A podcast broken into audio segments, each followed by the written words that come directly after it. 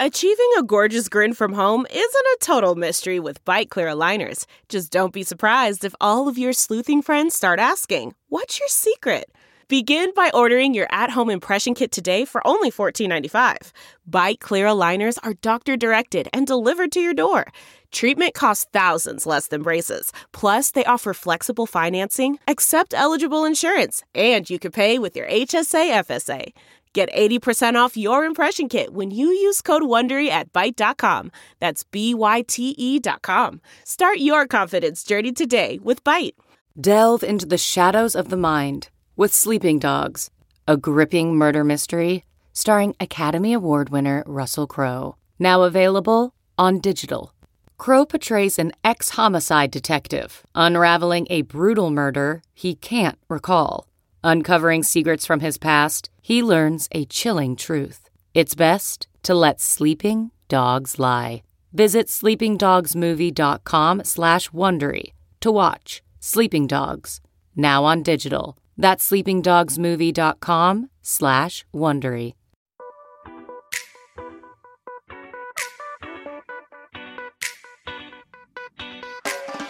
You're listening to the Hash Headlines on the Coindesk Podcast Network. And just a reminder Coindesk is a news source and does not provide investment advice.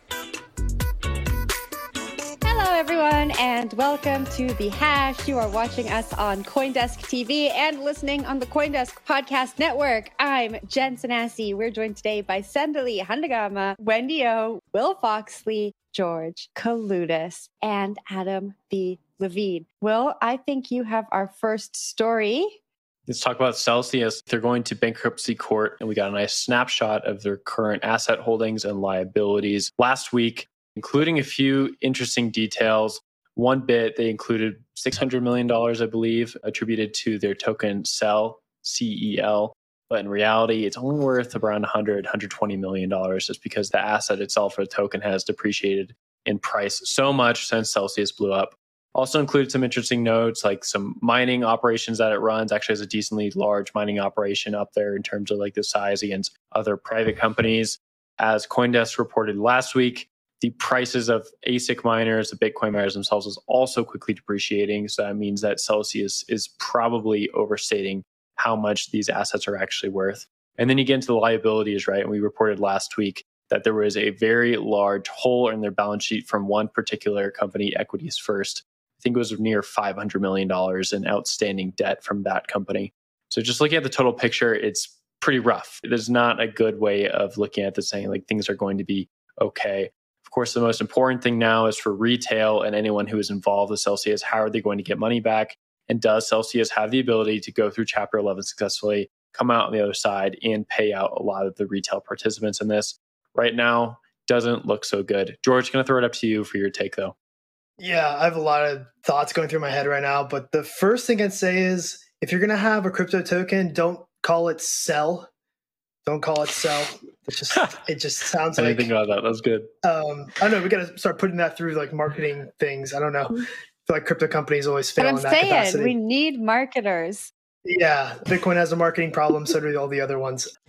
When it comes to this balance sheet hole, can someone explain to me what a balance sheet hole is, right? Like I spent five years in investment banking, and the only time the balance sheet didn't balance was when some silly first year analyst, Will's favorite, wasn't doing something correct when they were looking at the financials. What is a balance sheet hole? Is that bad debt? If that's bad debt, that's still a liability. It's just bad debt. So there's that. Also, this mining thing, Will, you know as well as we do. I can probably go buy like 10 ASICs right now with, you know, just a quick loan from like my brother.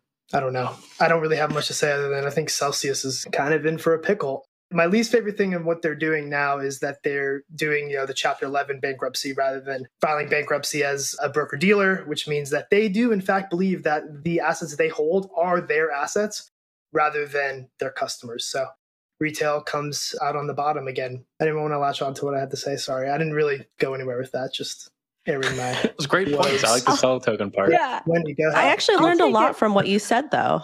Oh, did you? I did. Because, no, I did because like the balance us- sheet hole. Like, what is a balance sheet hole? Like, when I balance my family's budget for the month, like we don't have any holes in the budget because we have a certain amount of money that we have to spend. I don't know. I learned from it. Otherwise, I've never heard that term. I learned about it in crypto. Yeah, the balance sheet should balance. You know, it's called mm. the balance sheet. Anyway, even if money is going different... out, it still went out. it's still gone. We just it's gone. Right? Sorry. Yeah, I Sorry, mean, it would seem that way. Maybe we'll get some more clarity on this poll as the story progresses. I think over the next cycle, though, we're going to see a lot of precedent setting law take place in the courts. And we've spoken a little bit about this when it comes to intellectual property, what's going on in the metaverse and with Web3 and NFTs. I think that this is going to contribute to some precedent setting law when it comes to bankruptcy court and crypto companies. That's going to be, I think, really interesting to watch play out. There was a quote in a Reuters article this morning from Stephen Gannon, who is a partner at Davis Wright Tremaine. He said he thinks it's going to take about six months minimum for them to develop a plan and get out, which sounds like a really long time for these customers who are waiting to find out what's going to happen to their funds. I can only imagine the anxiety that people who had funds or who have funds on Celsius are feeling right now. And I want to say, though, that we should look at this story if you're new to the crypto space and use it as an opportunity to educate yourself, learn about self custody, learn about, you know, when things maybe sound like they're too good to be true. And you don't always have to steer away from them, but you should understand the risks before you get into them. So I think that we can all learn from what's happening here. And if you're new to crypto, it's not all doom and gloom. But Will, I saw your hand go up. Okay, I'm going to take this at techie nerdy corner for a second because that's my obligation as being part of the show. Really interesting corollary to this whole story is the DeFi debt that Celsius had, right? So not only did they have a lot of debt, outstanding obligations to a bunch of companies in CeFi, centralized finance or traditional finance. But they also had a lot of debt to DeFi applications. And these are smart contracts on a protocol. And the most interesting thing about this is that Celsius had to pay off that DeFi debt before it could pay off anything else. Before it started going down the debt stack and paying off CeFi, TradFi partners, they had to pay off the DeFi debt. Now, why does that matter? Well, when you're looking at your liabilities, and you're starting to make those payments, right? You have to choose which one needs the dollars first. Who is going to get your first stack of dollars to be able to pay off that debt?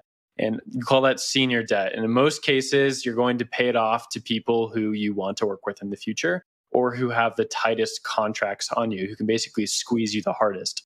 In this case, the DeFi protocols have the most leverage because if you don't pay it down, then you get liquidated. You have to pay off that debt. Otherwise, it's gone. There's no human on the other side. It's just a computer. It's going to take your money away and you can't get it back. So that's why we saw Celsius go through its Maker MakerDAO loans and pay those off as quickly as it could to get the collateral back. And then it went through Aave and it paid off debt to get its collateral back. And it kept doing that for all the DeFi loans that it had outstanding. And then it was able to take that collateral and start paying off its other debts. So this is one of the more interesting things that we're looking at, like debt structures, which again, I understand it's pretty nerdy topic. But it is important going forward. If this is going to be like a thing for crypto and for traditional finance, you're going to see DeFi become this cornerstone product because of how people have to interact with the debt structures. Kind of a huge flood of new information via a 1,000 plus page liquidation filing in Singapore in the matter of Three Arrows Capital. It looks like the document was actually drafted and dated about the 7th of this month, but it just became public yesterday ish, maybe a little bit over the weekend. And for those who aren't up to speed, Three Arrows Capital is the apparently way bigger than we thought and way more indebted than we thought hedge fund that had been a sort of poster boy for crypto success over 2020 and 2022, but has turned out to be a little bit more fragile than we thought. This obviously is a huge document that we're still working through as reporters, but there are three new pieces of information that I kind of want to highlight, and then maybe we can talk through them one by one. But we do know now that Genesis, which is a Coindesk sibling company, is apparently owed $1.2 billion by Three Arrows, which is considerably more than we thought. They have already liquidated the collateral on those positions. I'm not entirely clear on whether that 1.2 is minus or inclusive of the collateral that got liquidated already. Two other significant things that we can kind of talk through. One is that this thing called TPS trading, Taiping Shan, there is more and more evidence that this supposedly third party trading entity was actually quite affiliated with Three Arrows, which speaks to kind of some of the opacity of relationships And then finally, one of the sort of other just little details that came out in this big document, there's something called the Moonbeam Foundation, which is owed $27 million from Three Arrows in connection to some trading that Three Arrows was supposed to do to create liquidity for this token, arguably acting as a market maker, but not really, apparently. So maybe we can get into that and what a market maker is actually supposed to do. But the gist here and the takeaway is not only was Three Arrows in more debt than we thought, but there were perhaps some relationships with entities that we thought were separate that were taking on their own debt that were not perhaps as separate as we thought. So, a lot going on. Will, you want to jump on and flesh out my initial takeaways here? Yeah, I'll do the best I can. Like, as you said, this is very complex, and every day we're finding out a new counterparty involved with the story itself. We'd start with 3AC and Genesis, which I know we've covered on here, the hash, and then other Coindesk shows quite a few times, but just continues to get more interesting. This $1.2 billion hole is pretty large, just like Celsius, right? They have a $1.2 billion hole in their balance sheet also. That number keeps coming up. Uh, it's not a great number to symmetry. be looking at either. The symmetry there is astounding. Just looking at the 3AC side and Genesis side here, Genesis sees some collateral, looks like we don't know how much. A lot of that collateral is actually DCG issued trust. So this is like a, product they offer, Bitcoin Grayscale Trust. And so that product itself is actually not super valuable right now. If you look at the market of it, there's a large discount on it that has persisted for close to a year now. And it's actually one of the reasons that 3AC blew up. They made a very long leverage play on this product that DCG issues, and it did not go super well more or less because the SEC has not allowed this product to pivot into the open market and become a Bitcoin ETF. That's the entire purpose of the product, but it hasn't happened. That trade spoiled, and it was also used for collateral. And so 3AC has pledged as collateral. People had to take it. Genesis still has a large hole in their balance sheet, but that was assumed by DCG. DCG is very large. It's one of the largest firms in crypto, if not the largest in terms of just market size. And so they're taking that on the question now going forward is like, what is DCG's position within all this? Because they are worth, think around $4 billion is one number I saw float around. And this is a very mm-hmm. substantial size loss for them. Now, pivoting over to this TPS or TPC connection, it's pretty confusing what's going on here, but it does seem like there are a few key things that indicate this firm was basically owned by 3AC in one right or another. There's some filing showing that a large percentage of the equity in the firm was owned by Su Zhu and Kyle mm-hmm. Davies' wife. They both had a joint interest in the company. And then also some of the collateral that was need to be paid to another firm was then paid by 3AC when a margin call was called on. So 3AC mm-hmm. is paying the bills and a lot of the equity holders are 3AC founding members as well. Then you could probably say it's another 3AC entity. Jen, I'll throw it over to you for your take. Yeah, quick disclosure. So the article mentions Mirana Ventures. I work for a lab that is a core contributor to BitDAO, and Marana is an investor in BitDAO. So as we see this bankruptcy filing, it's so interesting because we talk about the industry as this very transparent and verifiable industry. That's the ethos that this is built on. And we're seeing okay. the opaqueness kind of unravel parts of the industry that were so strong during the bull cycle. So I think it's really kind of just interesting to see how this is happening. One specific part that we haven't spoken about on this show yet that I wanted to bring up was that $50 million yacht story that came out yesterday. So apparently the founders of 3AC put a $50 million deposit on a yacht that is meant to be delivered in Italy within the next two months. So we'll see what happens there. And there's another tidbit that's come out in the filing that hasn't been verified yet. I believe creditors have asked for it to be verified, but they're saying that Su Zhu and his wife have put money down on two very exclusive mansions in Singapore, and creditors want to know where the funds for that came from. So this is all kind of unraveling like a Netflix series, like so many crypto stories do. And so I just, I don't even think that we can predict what will happen next. David, I saw your hand go up. I just want to elaborate slightly on the yacht thing. We had been aware of that for a little while, but yesterday, or maybe it was even earlier today, Su Zhu tweeted something. He's only tweeted twice since the unwind at this point. He tweeted something to the effect of, I'm going to flee to the ocean where there is no law. I don't have the exact tweet in front of me, but he was joking about this yacht that you mentioned basically, and saying jokingly that he's going to use it to evade the law, which I would just put out as like, if you're in trouble, don't suggest that you're a flight risk because then you're never going to get out of jail again. so I'll, I'll just put that out there for any future felons who are considering their strategies. Wait, just uh, not to do a fact check. I think that's from two years ago. That was a 2019 tweet, and people are resurfacing. Oh, did it somebody now. resurface an old tweet? Okay, Yeah. thank you. Yes, It's a beautiful, Thank you, that's a beautiful. Yeah, for sure. It's it's a beautiful Well, moment though, because you're completely maybe he was right. planning but- ahead. Yeah, David's it's, advice it's to a funny. still stands, though. It does. It does. Advice is salient. Wendy, to you. Although the only thing I want to say on this is I'm still kind of waiting for more and more information to come out. I believe the court document is it 1,000 pages or is that a different court document? Because Yep. it seems to be there's so many court documents to go through. So I kind of want to wait really for more information to come out. But at the same time, this is very, very sad. And it also goes to show that even though we operate in crypto and things are supposed to mm-hmm. be very transparent, people that do operate in crypto, these big entities, a lot of times they do things on the back end and they're done very privately. So you can't necessarily verify everything. And hopefully, moving forward in the future, we can operate in a more decentralized and trans. Well, I don't even want to say decentralized because that's up for debate too, a whole separate topic regarding ethics, but operate in a more transparent form where you can actually see more deals happen on chain. And one thing I do want to add is that if anybody is watching the show or listening, and you are invested in any project that has Three Arrows Capital's name on it to where that project did receive capital from Three Arrows Capital, I would highly recommend that you research that, figure out what it is, and have a bullish and bearish trading or investing mm-hmm. plan.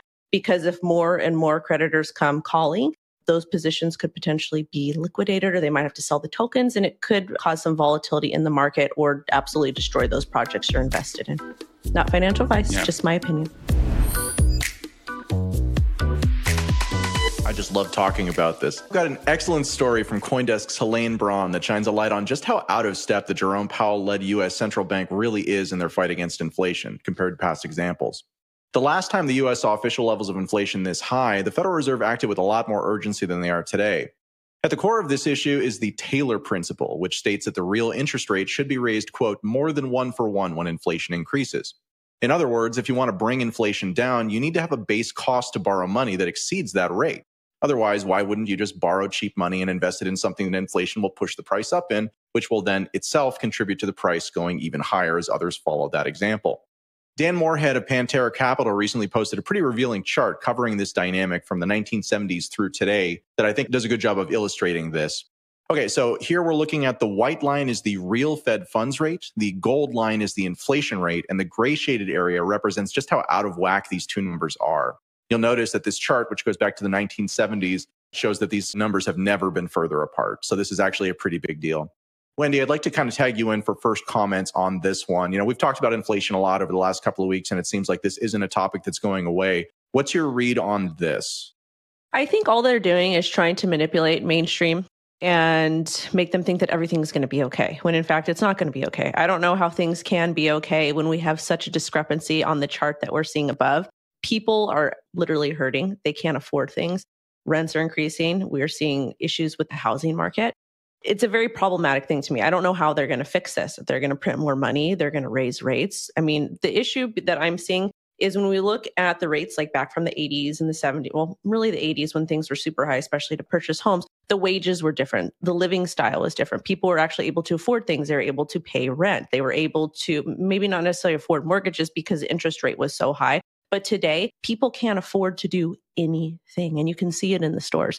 So I don't know exactly how they're going to fix this. All I know is very problematic. It's upsetting. And I just want to scream at the top of my lungs at the people in charge. But more importantly, to the people that are watching, we do have a say in what happens. You guys just need to get out there, need to reach out to your local government officials. You need to make noise there because they have direct lines to the people that are up above and let them know you're not happy. Because realistically, at the end of the day, I believe that Americans have gotten lazy and we need to do better if we want positive change. And we're in a pretty, pretty big mess that is not going to be fixed overnight. And raising rates are not going to fix it. Lowering taxes may not fix it. Just a big problem that we have. And I don't know if we can get out of it.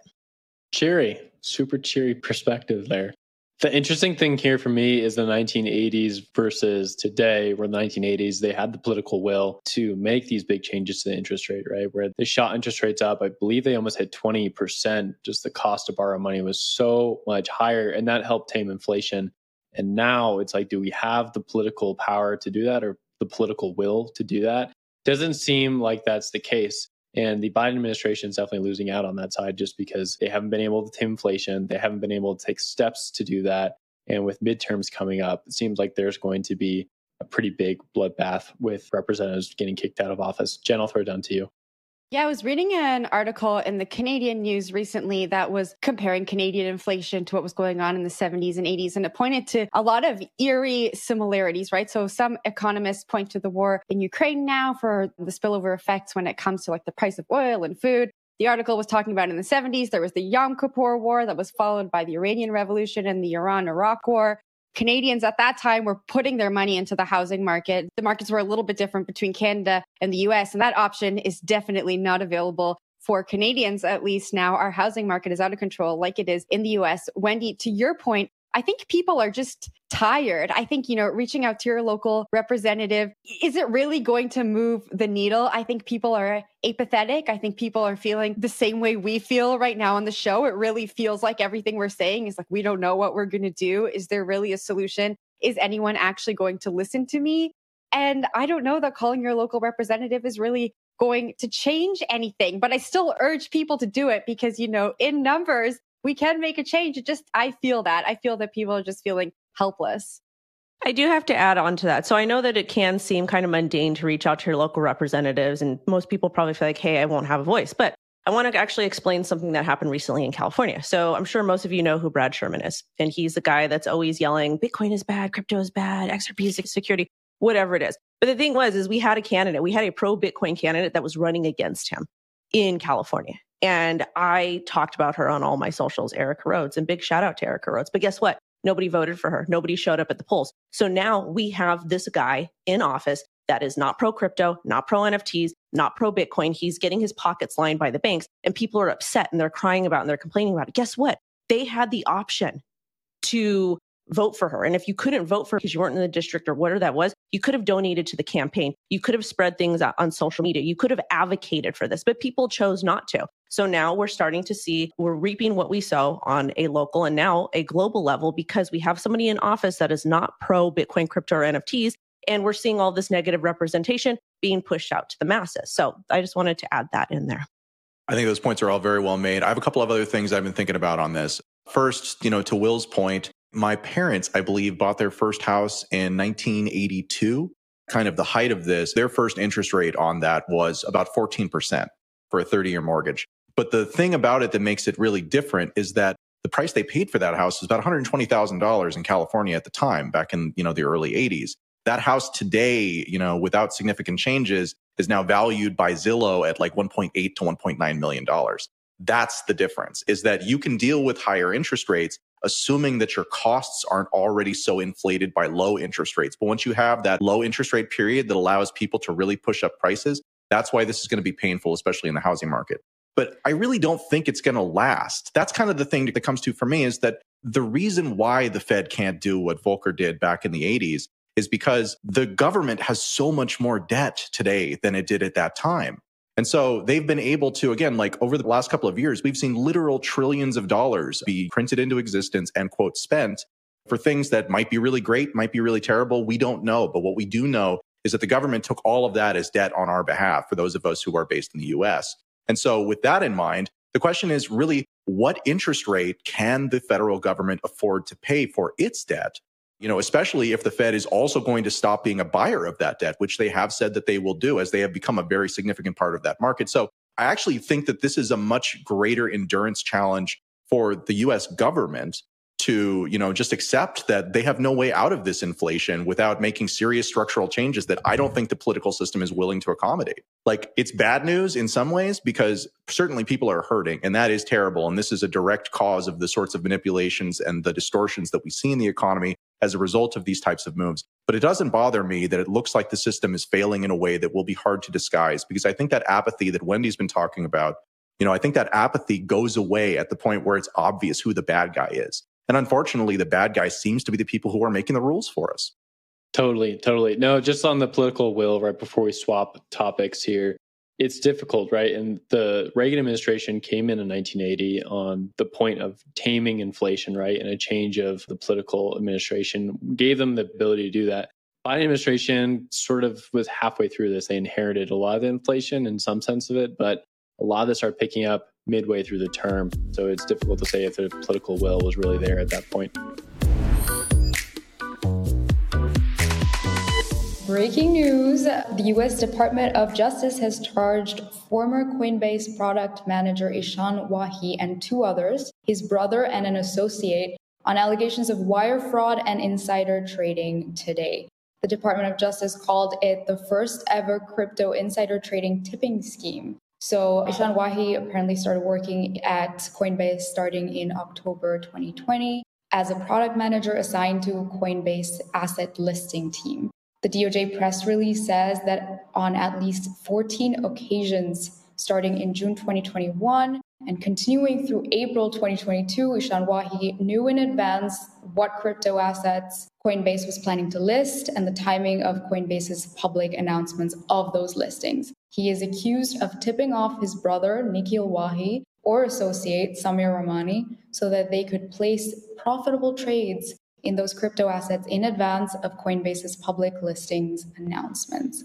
They allegedly racked up around $1.5 million in realized and unrealized profits from the trades. And the document says they also used a number of accounts on centralized exchanges in other names, as well as anonymous Ethereum wallets to try and move and conceal the funds.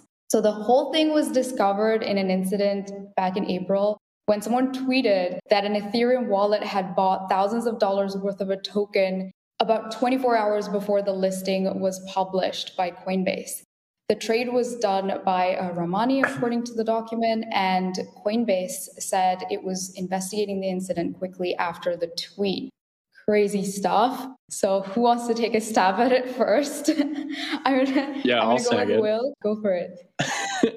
no, this is a super wild story. This is breaking news. So, yeah. I was just reading it for the first time a second ago and like, wow, what a story. So the Twitter account that's associated with this apparently was Crypto Cobain, who know because as Cobie. He is well known within the crypto space, pretty big guy at this point, almost going into like influencer slash celebrity status for crypto people out there. And he's been tweeting a little bit about Coinbase in their random asset listings for a while now. And this one seems to have paid off bigly. Coinbase has been listing a lot of random assets, like random tokens that nobody quite gets why they're listing them. That's very different from their past, where they were very strict about what assets they were going to list. And in this case, it seemed like they got a little sloppy. They had someone on the team who shouldn't be there. And that person was insider trading as far back or as just around the corner, April. You know, that's not that long ago. This was happening pretty recently. Been doing it for quite a while. The story gets really complex. If you go into the DOJ website and read some of the press release, Ramani tried to flee the United States after Coinbase confronted him. He bought a one way ticket to India. The FBI stopped him before he could board that flight. He sent pictures of all the interactions with Coinbase to the other two suspects, trying to get them to leave, tell them to like flee, go international as well. It seems one of them is still at large and one person has been taken into custody. And they took about $1.5 million in realized gains from all of this activity, which is a decent payoff. But when you're looking at 20 years, which is what the DOJ is pressing right now, not sure it's quite worth it. Jen, to you. Yeah, $1.5 million between three people in return for 20 years in prison just doesn't seem to make sense to me. What I took away from this story is just how quick crypto Twitter is to identify what's going on in this industry, whether it's good, bad, or ugly. I mean, we talk so much about regulatory clarity, right? And I think that we're going to start getting this clarity in the way that we're seeing this story unfold. I don't think we're going to see, you know, rules written nicely and presented to the industry and DOJ or regulators are going to be like, these are the rules, follow them. I think we're going to see people be made examples of people who are doing shady things. And I think that that's how we're going to get clarity quicker. I don't think that's necessarily the right way, but it really seems like we're seeing this time and time again. Someone at a large company does something that's not good and they're made an example of. And that's how we know, you know, we shouldn't do that again. Adam?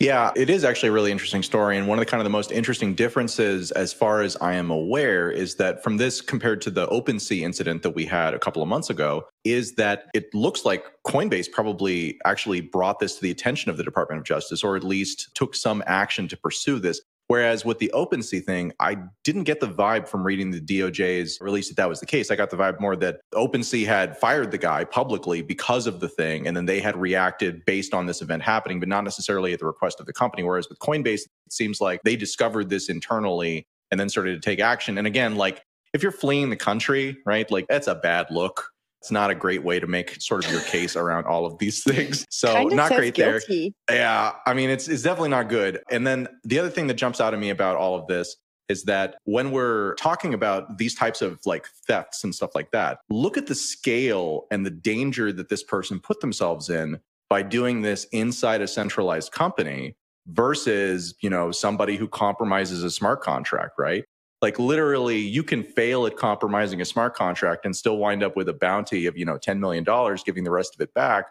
Whereas these guys you know chances are very good based on their behavior and the allegations made so far that they will in fact see substantial repercussions for this. And the dollar amounts are just pennies compared to what we typically see in you know a crypto compromise. So i think it's a very interesting story for a bunch of reasons just to look at the exchange listing process for Coinbase over the last six months has been really interesting. Really over the, the entire bull market, right? Just random tokens being listed and makes you wonder about like the internal process here. But Adam, I think you have your finger right on the pulse, correct?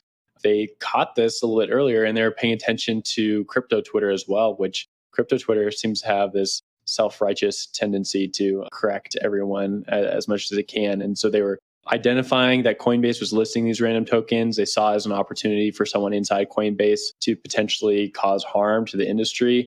And then Coinbase noted that, looked at the transaction history, and it's all there. It's all on chain, right? It's very easy to look at this. And from there, you can sort of figure out whose wallet is whose, right? It said in the press release that this was an anonymous wallet. Well, nothing's really anonymous with any sort of blockchain application. You can basically figure it out. Just need the address, IP address, make the time zones line up, and things are pretty simple. Sandali, give it back to you for final thoughts on this one, though. No, Will, that was exactly what I wanted to say, just how crypto Twitter works. And, you know, there's a lot of noise, but it works out sometimes, as this proves. But Jen, you had your hand up, so I'm going to pass it to you before we wrap. Yeah, just to Adam's point, I am curious if, well, I actually think we're going to see more centralized exchanges looking for bad actors internally. I think centralized exchanges, especially in the United States, want to show regulators that they are doing the right thing, that they are abiding by laws, and that they are interpreting the laws that already exist in a fair way. So that should something come up that falls in that gray area that we talk about so often, regulators might be a little bit more lenient with them since they have shown that they are good law abiding centralized exchanges. So I think, you know, if you're doing something shady and you work at a centralized exchange, probably stop. Well, it's just it's just it's just it's just not in their best interest, right? Like whether you're talking about the OpenSea situation, you're talking about the Coinbase situation, or I would be surprised if there weren't significant shenanigans of this type going on in many other exchanges because the opportunity has been there and the downside has been very limited. Mm-hmm. But this doesn't benefit a company like Coinbase. Doesn't benefit the companies that these people work for. So again, like there's a strong incentive for them to stamp out this behavior in as public a way as possible to try and prevent anybody else from doing it.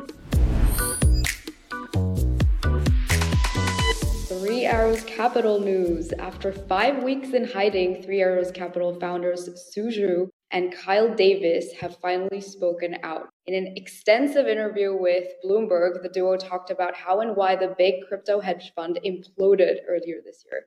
A quick quote from the article At times contrite and at times defensive, Davies and Zhu, speaking from an undisclosed location, described a systemic failure of risk management in which easy flowing credit worsened the impact of wrong way bets.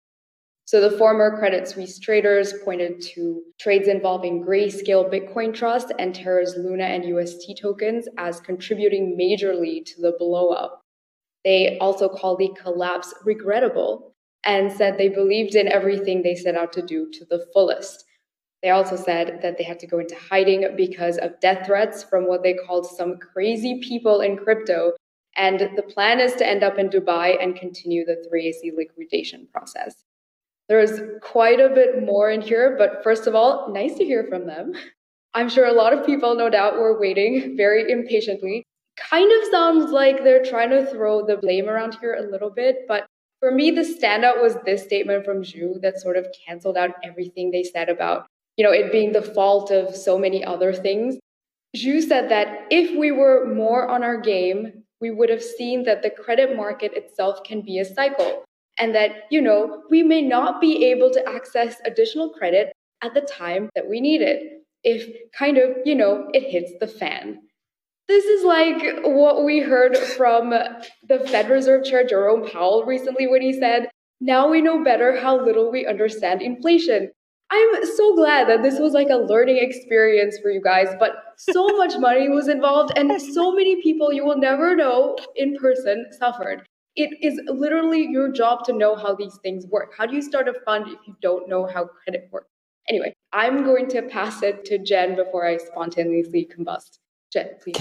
yeah, I mean, I'm just going to echo everything that you said. Like, it is nice to hear from them, but is this what we wanted to hear? Basically, they're saying, you know, this was an experiment and they're really blaming what happened with Terra Luna and Grayscale. Like they're shifting all of the blame and completely ignoring this 1000 page report everyone has been going through with a fine tooth comb that point directly to some huge missteps on their part. And so eh, to just not acknowledge some of the things that have come out in that report, some of the narratives that have been being spoken about in the media and from a regulatory front just seems so tone deaf. I would have rather just not heard from them if this was how they were going to handle it.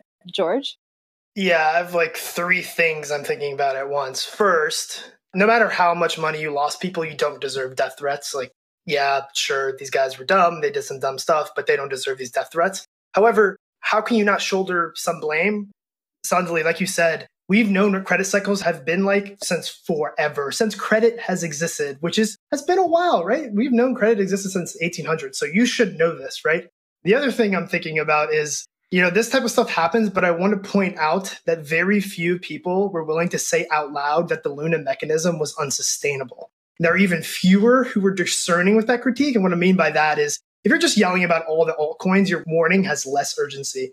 However, what I'm really am most shocked about is people getting caught up in this GBTC premium trade that Three Arrows got caught up in. If there's a trade that is so painfully obvious and easy to understand that it can be explained in a singular tweet, it probably isn't a serious trade and it sounds unsustainable. So they got caught up in two unsustainable trades. Not sure I feel bad for 3AC though, right?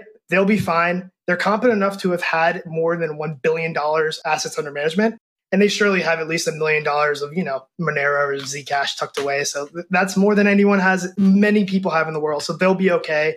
I don't feel bad for them. They don't deserve death threats, but you should know your credit cycles. Adam. You know, I think the comment that they made about not understanding sort of the way that this stuff works, and I think your comment about us understanding the credit cycles, you know, how they've worked for hundreds of years at this point, I think that there is a counter explanation to this, which is that although that's true, credit has worked differently for the last dozen, you know, a little bit longer than that number of years. And that's largely because the Federal Reserve first, well, actually the Bank of Japan first, but the Federal Reserve most recently and most significantly really broke the credit cycle. And so you didn't yeah. have normal behavior. And I mean, one question that I don't know the answer to, but which I'm very curious about is how old are the founders of Three Arrows Capital? Because it's very possible that they've lived the majority of their trading lives, perhaps the vast majority or entirety of their trading lives in this type of environment. And so, really, what that means is that although they do definitely bear significant responsibility, the Fed also has some culpability in this too, because it has, through its actions and manipulations of credit markets, has effectively trained people to believe the wrong things about how money should work. They did it for reasons that they thought were really good. They did it in ways that they thought were the least worst ways that they could. But you look at the blowups that we see from firms like Archegos, you know, in the kind of traditional capital world, and you know, from Three Arrows Capital, certainly in the crypto capital world, and these are all symptoms of the problem that is monetary manipulation coming from the Federal Reserve. Yeah, George, back to you. That's church, Adam. I love it. I totally agree. I'm not that old. I'm almost 28 years old, and my entire career wow, has been a bull market. A little dig to Adam there. no, that was awesome. I agree wholeheartedly. I'm just saying I'm not that old and my entire career has been a bull market. So I don't know what normal credit markets actually act like. Just because I read books doesn't mean I know anything. Anyway, Sandali, your hand went up, so I want to hear what you have to say. No, yeah, they're 35. And they also say in the article that there was a lot of accommodative borrowing. People were really happy when things were going up. So they let, you know, more be borrowed. These are like things that any company, you know, with good sense should approach with caution. And I think that's what we've we've seen across the board with crypto companies during this crash that they were not maybe prepared or ready to kind of confront the possibility that the market will go in a way that they did not expect. And they say that exactly in this article that they were like, we were not kind of expecting the market downturn the way it happened. Oops. You know, contingencies need to be in place. And I think going forward, maybe we have a lot of lessons to take away from this. And it's great to hear from them. You've been listening to The Hash on the Coindesk Podcast Network.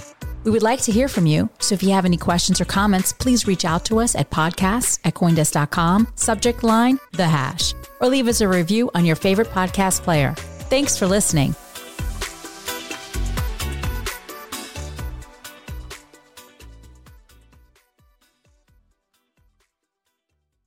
One, two, three, four. Those are numbers. But you already knew that. If you want to know what number you're going to pay each month for your car, Use Kelley Blue Book My Wallet on Auto Trader. They're really good at numbers. Auto Trader.